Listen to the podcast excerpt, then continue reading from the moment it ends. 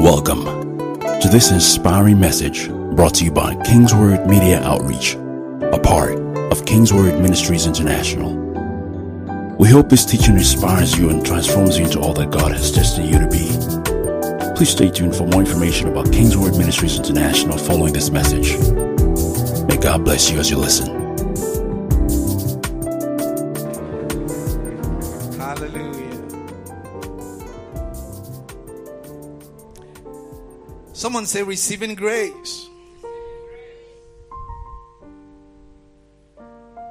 Romans chapter 5 and verse 17. Romans 5 and 17. says, For if because of one man's trespass that reigned through that one man, much more, someone say, much more, will those who receive the abundance of grace and the free gift of righteousness reign in life through the one man, Jesus Christ. So last week we started talking about receiving grace, how that the Bible says that the grace of God that brings salvation, Titus 2:11 has appeared unto all. Teaching us, training us that we should do certain things and then telling us that we're waiting for a blessed hope. And then he- Jesus gave himself to redeem us from all lawlessness and to purify from himself a people for his own possession that are zealous for good works titus 2.14 so we see that the appearing and the coming of grace has brought us to a place where we are better off. Someone say better off. Say grace did not come. Say to your neighbor say grace did not come to make me worse off. Grace came to make me better. So, the grace that you and I should receive is a grace that will put us in a better position. Hallelujah. Let me read Romans 5 17 for you in the Passion Translation.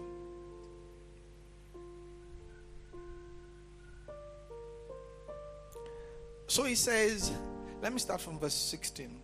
It says, And this free flowing gift imparts to us much more than what was given to us through the one who sinned. Let me pause there for a while.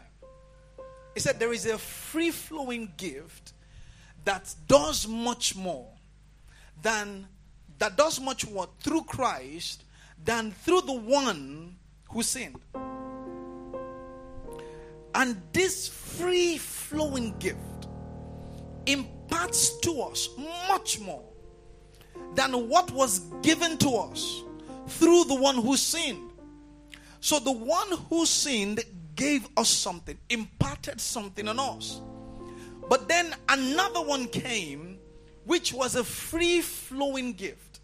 But this one now imparted much more than what the one who sinned did. Do you understand that analogy? It says, So for because of one transgression, we are all facing a death sentence with a verdict of guilty. He said, But this gracious gift leaves us free from our many failures and brings us into the perfect righteousness of God, acquitted with the words, not guilty. Then he says, Death once held us in its grip. Verse 17. And by the blunder of one man, death reigned as king over humanity. He says, But now, how much more are we held in the grip of grace and continue reigning as kings in life, enjoying our regal freedom through the gift of perfect righteousness in the one and only Jesus, the Messiah? in the one and only Jesus. So he says there was a time that you and I were trapped in the pangs of death. We were trapped in death through the offense of one man, Adam. that through that offense we were doomed for life. Through that offense we had no hope. Through that offense we were in a place where there was nothing that was going to work for us. Through that offense. He said, but then one man came again. And through his death, through his death, held us in a grip of grace. And that grip puts us in a position where we continue to reign in life. It says that one man is Jesus. And then in verse 18, it says, In other words, just as condemnation came upon all people through one transgression, so through one righteous act of Jesus, sacrifice of Jesus' sacrifice, the perfect righteousness that makes us right with God and leads us to a uh, victorious life is now available to all. So something happened to Adam, it affected all of humanity and puts us in a position where we cannot receive anything. We have to pay for it. There has to be the sacrifice, there had to be the bulls and the goats and ram and all those things through Adam. But then Jesus came and perfected one sacrifice once and for all for every one of us. And then we, we, we didn't have to bring the goats again and all that. It says that victorious life is now available. Not just to one, but to everyone. Not just to the one who is a pastor or a teacher, no, but to everyone. So, Pastor, are you saying that that grace is available to the guy who right now has his gun with him and is going to rob? Yes, that's what I'm saying. Are you saying the grace is available is available right now to those people that rigged the election? Yes, that's what I'm saying. It's available. Don't be angry with them. It's available. Are you saying if they after rigging and they just go ahead and say, Lord Jesus, I receive this grace that brings salvation, He will forgive them? Yes, sadly, yes. He said that grace has appeared to all. It means where the grace stands, it stands in a place where all men can see it. Everyone can look at it, everyone can see it. But then the question is, how many are receiving of it? The fact that it's available doesn't mean I have received it. No. I can know something is there, but not partake of it. It's just like the Bible, there are many promises in scripture. So the one that makes sense to you, the one that profits you, is not because it is written, it is because you know that it is written and you have received what is written. Scripture will work for you not because it is there. Scripture will work for you when it becomes a revelation, and that revelation is receiving. That's when it begins to work for you. So, the same way the grace of God does, does brought salvation has appeared to everyone, but it only becomes effective when you receive what has been given to you. And what has been given to you has been given to you freely. You don't have to pay anything for it. Verse 19 it says, One man's disobedience opened the door for all humanity to become sinners. So also one man's obedience opened the door for many to be made perfectly right with God and acceptable to Him. So, this is the way the Holy Spirit explained it to me that look, there was a time. Can I have two volunteers? Can you come? Another guy. Victor, come. All right, so this is this is Adam. Stand. This is Jesus. Come. All right. So, the summary of my life is that my life, this is what we're taught, right? That my life started from here. Oh, we all came from Adam, which is good and beautiful.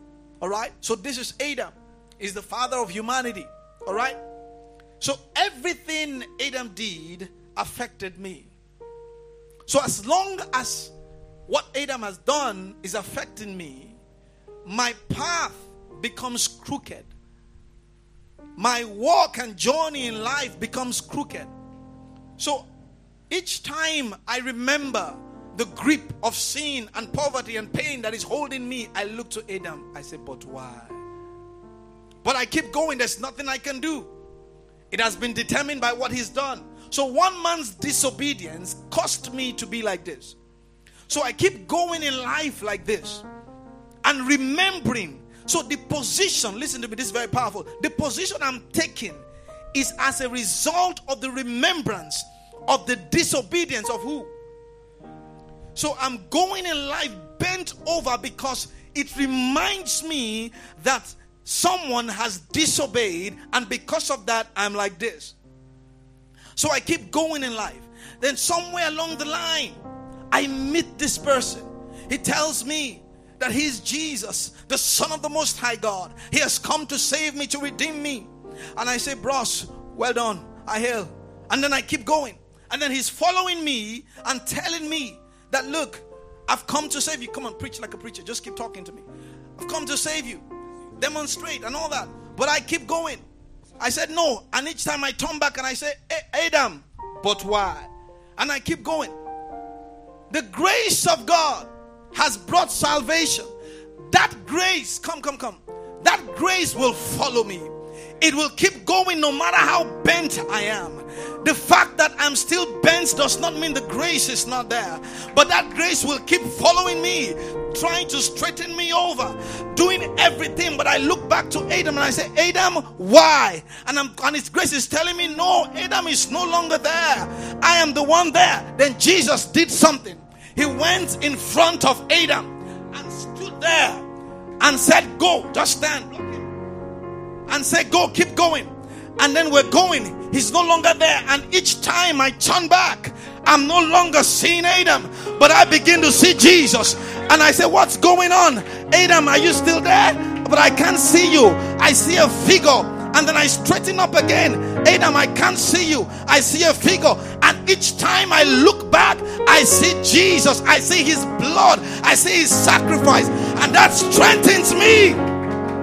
It strengthens me. It gives me hope and gives me faith. And then I walk through life and I say, No, I'm more than a conqueror. He that is born of God has overcome the world. This is the victory that overcomes the world because I'm no longer seeing myself after the similitude of Adam, but the last Adam that becomes my reference point. That becomes the point when I look back. So each time life happens to me, and I want to say it's because of my forefather Abraham. No, Jesus stands there. Say, Abraham is no longer your forefather.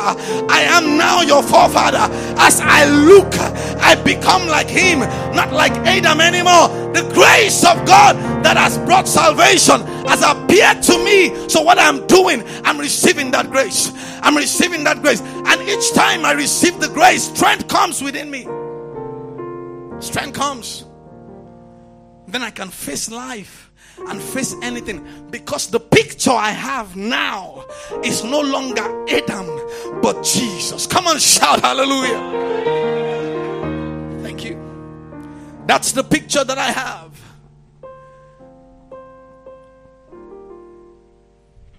What Jesus did. That's why he said that much more than what Adam did. There is someone that did something much more that is greater than what Adam did.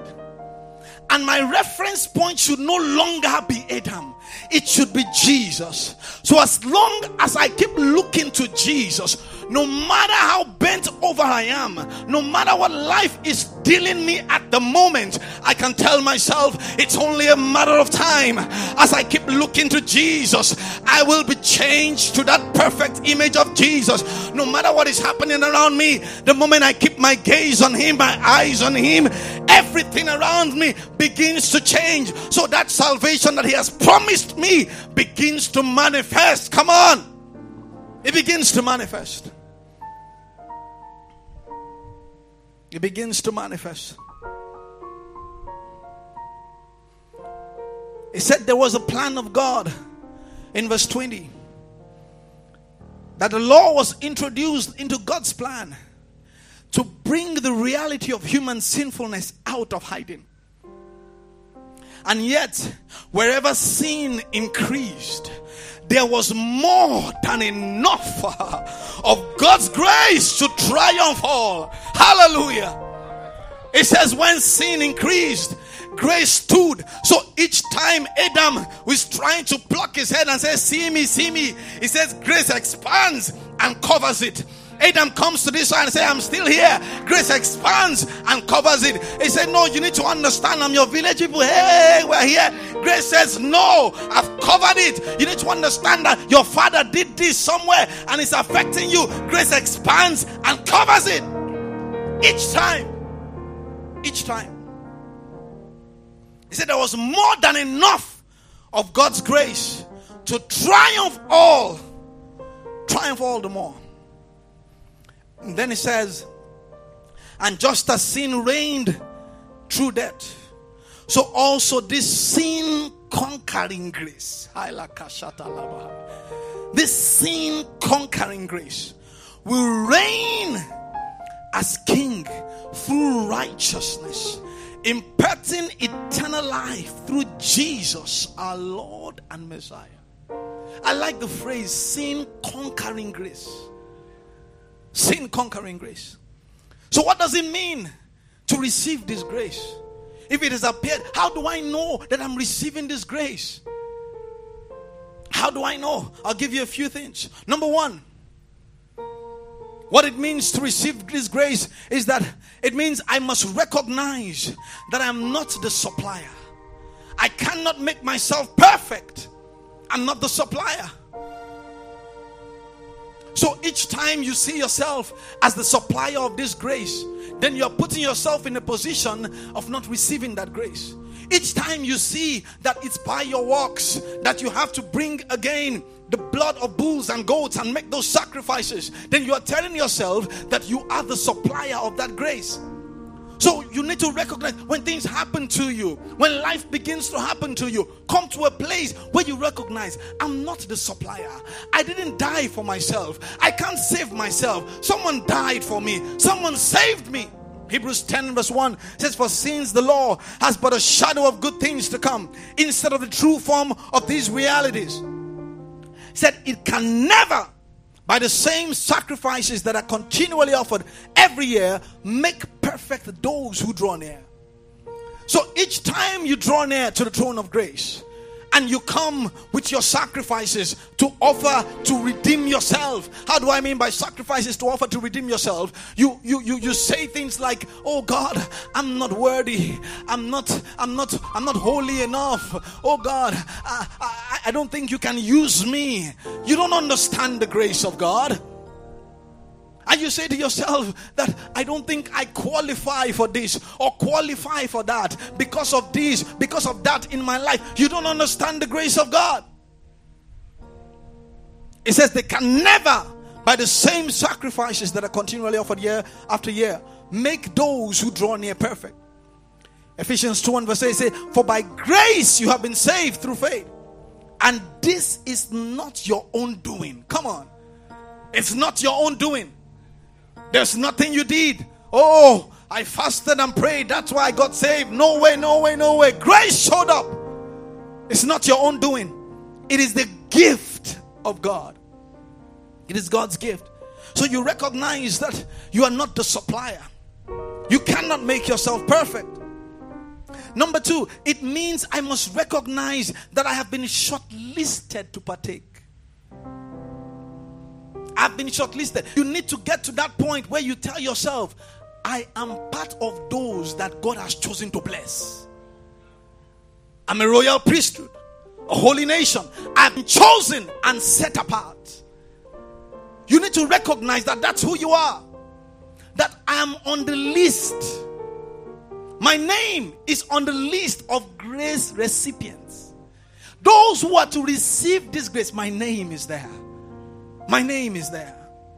Romans 5:18 in the Passion Translation it says, "In other words, just as condemnation came upon all people through one transgression, so through one righteous act of Jesus' sacrifice, the perfect righteousness that makes us right with God and leads us to a victorious life now available to all. So, but one list came out. He said that list is from those who came from Adam.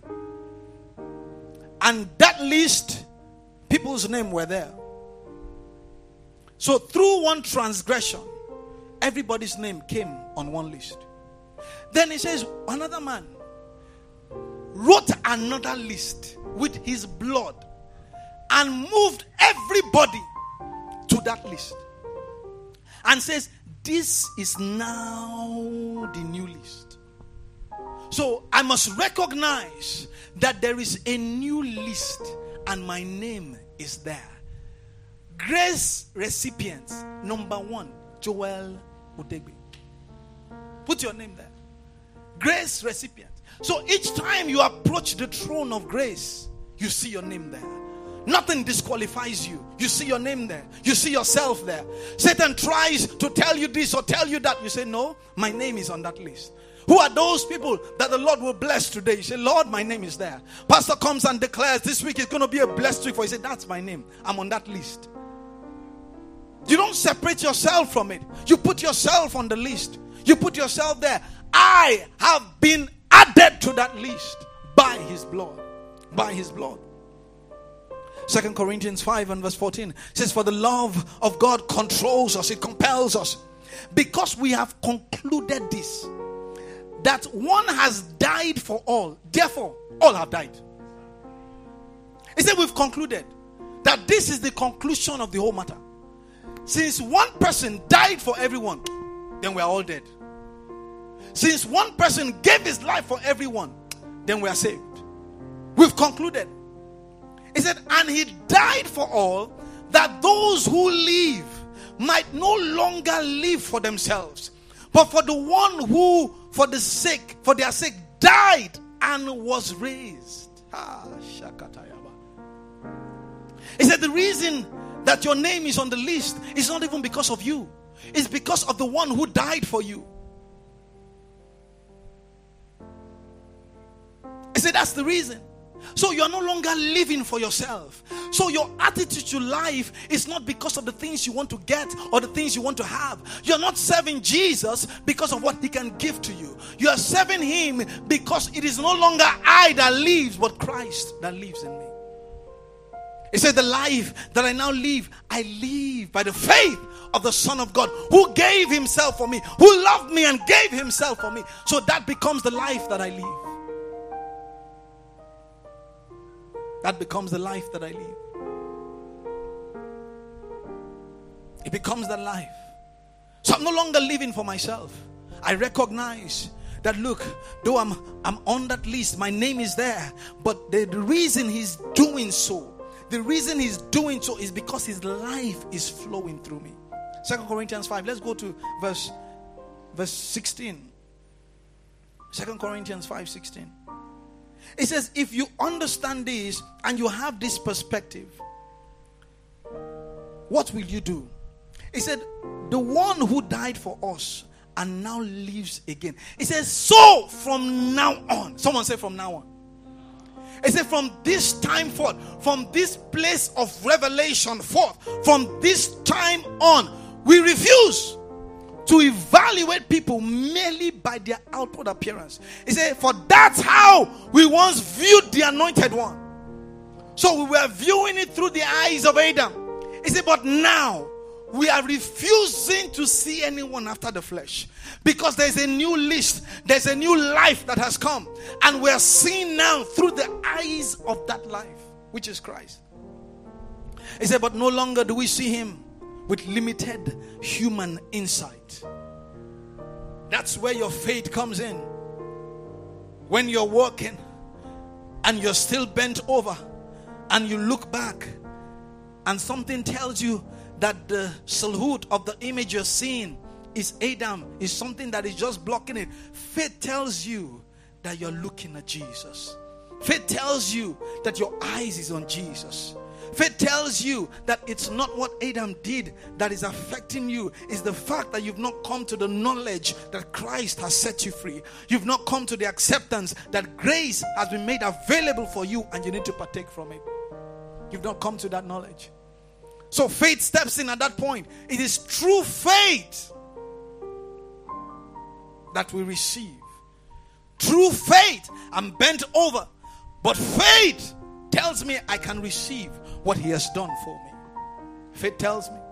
So my name is on that list. Tell someone my name is on that list. Number three, it means I must recognize life in place of death. I must recognize life in place of death. The only way to defeat sin is to introduce grace. That's the only way to defeat sin is to introduce grace, and that's what uh, that's what uh, God did. The only way to defeat sin is not to tell the children of Israel, "Don't sin again." He did that. What came out of it? He gave them the commandments. The very day he gave them the commandment, they they turned it upside down. So the only way to defeat sin is to introduce grace. And that's what God did. He introduced grace. So I must recognize life in the place of death. In verse 20 of Romans chapter 5, the Passion Translation, it says, So then, the law was introduced into God's plan to bring the reality of human sinfulness out of hiding. And yet, wherever sin increased, there was more than enough of God's grace to triumph all the more. And just as sin reigned through death, so also this sin conquering grace. So it's a grace equipped to conquer sin. So to deal with it, God introduced grace. He said, as sin begins to expand, God introduced more grace. More grace. He says, So also this sin conquering grace will reign as king through righteousness, imparting eternal life through Jesus, our Lord and Savior. John 6 and 63, Jesus said, It is the spirit that profits, the flesh doesn't profit anything. So we're not knowing anyone after the flesh. And he said, The words that I speak to you, they are spirit and they are life. So I recognize that I speak life in the place of death. So when situations happen around you, what are you saying? Are you speaking life in place of death? If you are speaking life, you are receiving grace. But if you are speaking death, you are holding on to what Adam has done. To what Adam has done. Someone say, I speak life. No matter the circumstance, I speak life. Second Corinthians 4:13 it says since we have the same spirit of faith according to what has been written I believed and so I spoke. We also believe and so we speak. We also believe and so we speak. Second Corinthians 4:13. Let's go there. I want to read something to you.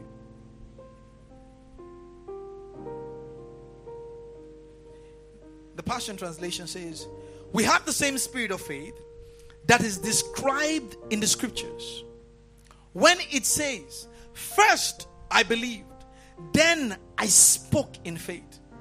It says, So we also first believe, then we speak in faith. In verse 14, now says, We do this because we are convinced that he who raised Jesus will raise us up with him, and together we will all be brought into his presence. He said, Yes, all things work for your enrichment, so that more of God's marvelous grace will spread to more and more people, resulting in an even greater increase of praise to God, bringing Him even more glory. What he's saying in essence is that look, when God's grace begin to be lavished on you, lavished in your life. What happens at the end of the day? People see you and they see that grace. So, through you, more and more people will be receiving of this grace. Through you, more and more people will enjoy this grace. Through you, more and more people will benefit of this grace. That's what he's saying. That's what he's saying. Say, I believe, and therefore I spoke. He said, So the reason we speak is because we are convinced. So if you're not convinced, you can't boldly declare.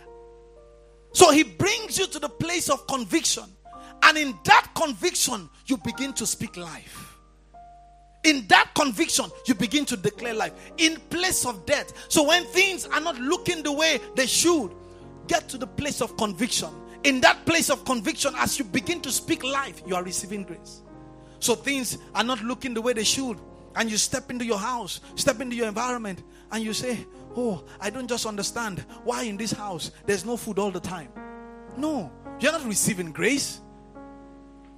Sometimes I wake up in the middle of the night, walk. My wife used to ask me that, why do you just walk around in the night? Just walking around everywhere in the house. She doesn't know what I'm doing.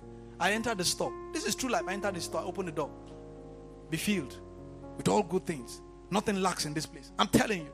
I open the freezer. Say you, everything here be filled tomatoes, enter, chicken, enter, fish, enter. That it happens. And that's the way I've been living. Open everywhere. The refrigerator. Ah, why is this place empty? Oh yeah, fill up, fill up, fill up. In the name of Jesus. Fill up, fill up. Things coming, good things. Go to my sitting room. Furniture change. TV change. This one change. That one change. I begin to speak life because I'm convinced there's something convincing me. So I'm not speaking because of wishful thinking. No, after I've stayed enough in the place of prayer and I begin to see things and God is showing me, and I look in the place of prayer, close my eyes, and I see mansion, and I look and I say, ah, but I'm still in this two bedroom. Ah, close it again. You know, there's some dreams you dream. When you open your eyes, China dream. Yes, sleep, sleep, sleep, sleep, sleep, sleep, sleep, so that you will continue the dream. When you're in the place of prayer, that's what happens. God begins to show you things. You see things, and you are like in a happy place. But then you open your eyes. Kai, it's still this one bedroom. Chai. Well, waiting man go do. No, it's not waiting man go do. It's at that point when you are convinced of what he has said to you. You are convinced of the price that he has paid. You speak life. Speak life to the things around you. You speak life. You create your own environment. That way you are receiving grace. Because that grace has appeared. It has appeared. So whether you see it or not, it's no longer the grace's problem. It is your is your lookery. you understand my grammar? It's your ability to see. And you see through the eyes of faith. So he says, we first believe and then we, sp- we, we spoke. So you and I, we have the same spirit of faith. That spirit of faith is telling us that look, once we have believed and we are convinced, we speak. Say, Pastor, but I've been speaking. It's not changing. It's not changing. I've been speaking, it's not changing. It's not changing. I've been speaking, it's not changing. Do you know there are certain things I spoke and spark and spec, and it looked like I what again? And spunk. And it looked like it wasn't going to change. But guess what? There is nothing that I've put as a faith project in the hand of God that has not changed. Most of the time, we usually give God timeline. And then we say things like, the deadline has passed. Who gave the deadline for certain things to happen? Who gave the deadline? You say it has delayed. How did it delay? How are you sure that the time is supposed to come is the time you want it? How are you so sure? You say it has delayed. Have you not asked yourself the things that delayed and that God eventually showed up for you, showed up at the right time? And that it didn't matter if it came earlier, but that time He showed up is God's time. Have you not thought about it? So when you say something is delaying, the question is, how did you actually know that the time is right for something? How did you know? Say, God, you know what? All my mates are married. How do you know that you are actually delayed? Have you gone to the future to see your married life and then come back and know that you are delayed? Sir? Timekeeper. Say, God, time they go. They go where? Where is the time going to?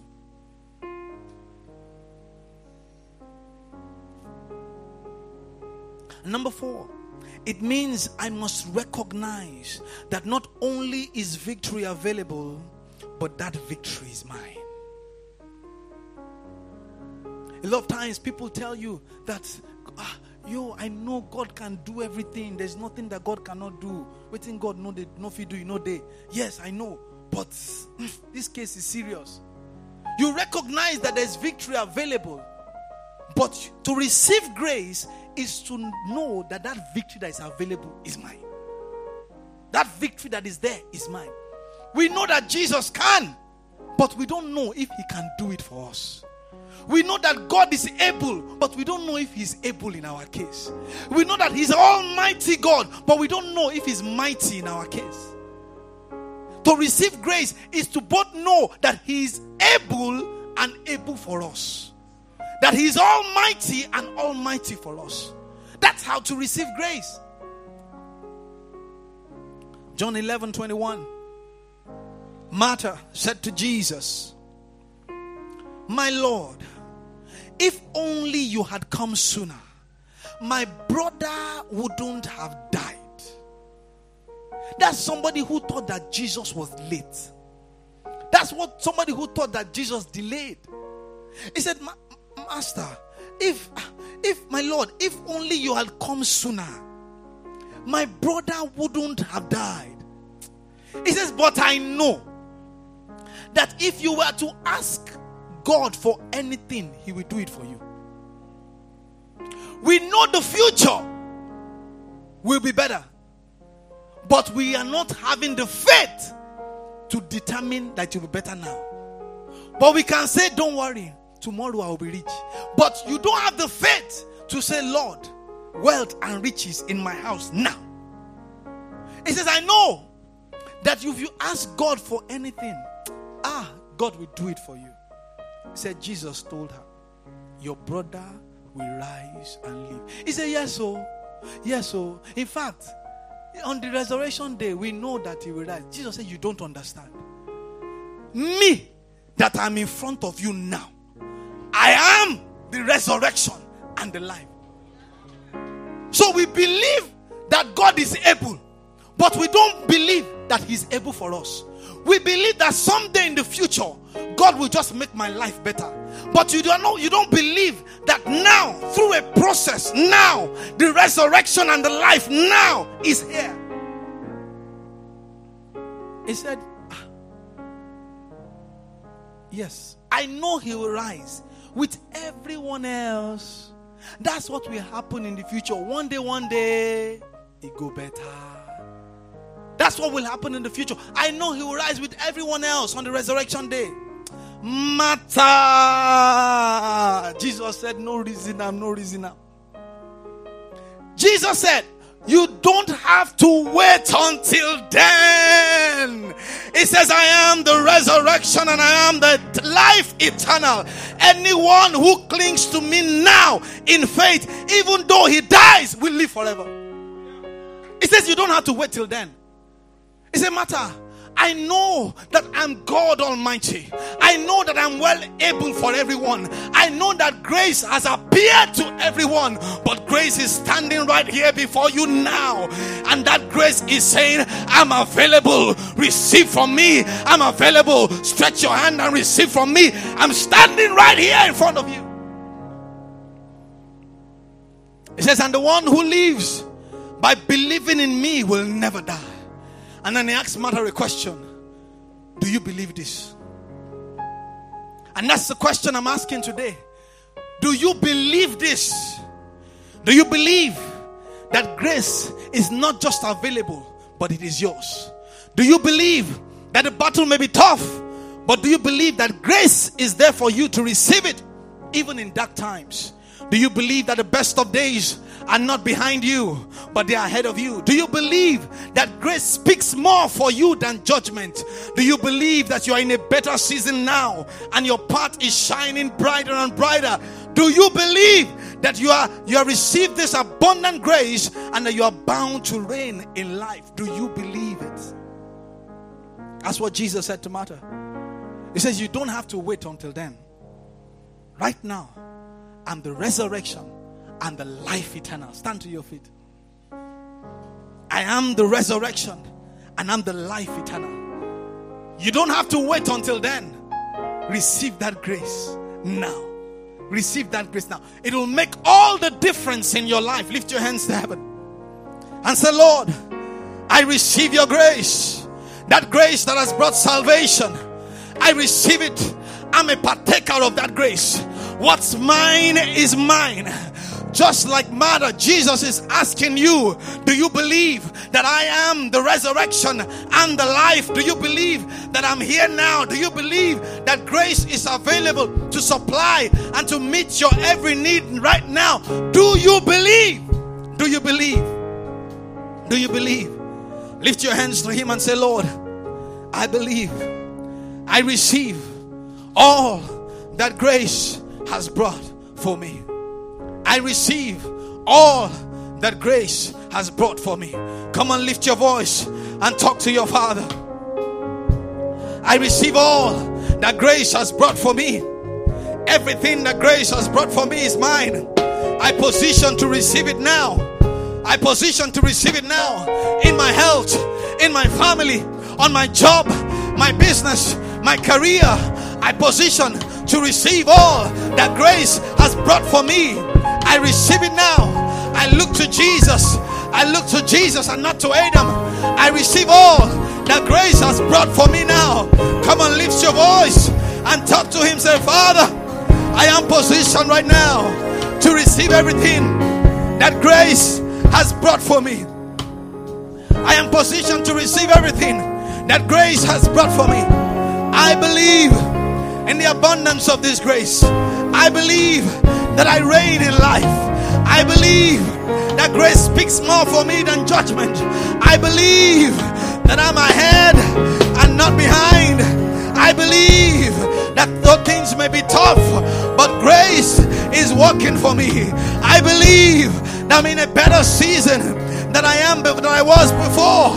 I believe that my path is shining brighter and brighter. I believe that grace is working for me. I believe that things are turning around for me in my home, on my job, my business, everything that grace has brought. Uh, complete soteria, nothing missing, nothing lacking, nothing broken. I believe and I receive it. I believe and I receive it. I know that He's not just God of all the earth, but He's God in my life. He's God in my finances. He's God in my home. He's God in my business. He's God in my family. He's God in my children. He's God all around me. He's God now. That's what I believe. And I receive of this grace. I receive of this grace. I receive of this grace. In the name of Jesus, I receive of this grace. The preceding message was brought to you by Kingsword Ministries International. For information about Kingsword Ministries, visit us at kingsword.org for information and additional resources. Thank you for listening to this message. And remember, where the word of a king is, there's power.